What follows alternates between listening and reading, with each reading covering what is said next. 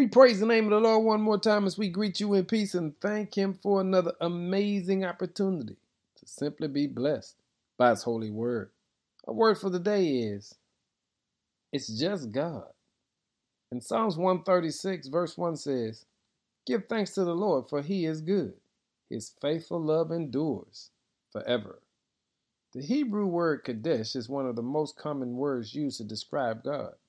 Here is the problem it's nearly impossible to completely translate it into other languages. The word is so rich in meaning that it combines the idea of unconditional love, loyalty, and generosity.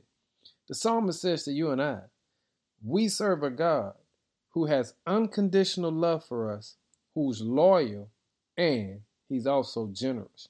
So he reminds us that that's the kind of God that you ought to give thanks to. That's the kind of God that you ought to appreciate because he's simply good.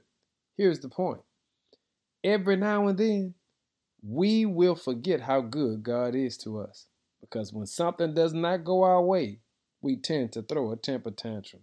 But today, I need you to be reminded who God really is. It's God's love that has kept you. It's God's faithfulness that has protected you. And His generosity that God has, that's what's given us the opportunity to make mistakes and still get up and try it again. It's just God. So today, I want you to understand who He is.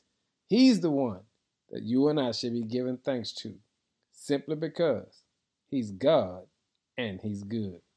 Bless Him today, saints, because you know He's worthy. In Jesus' name, amen.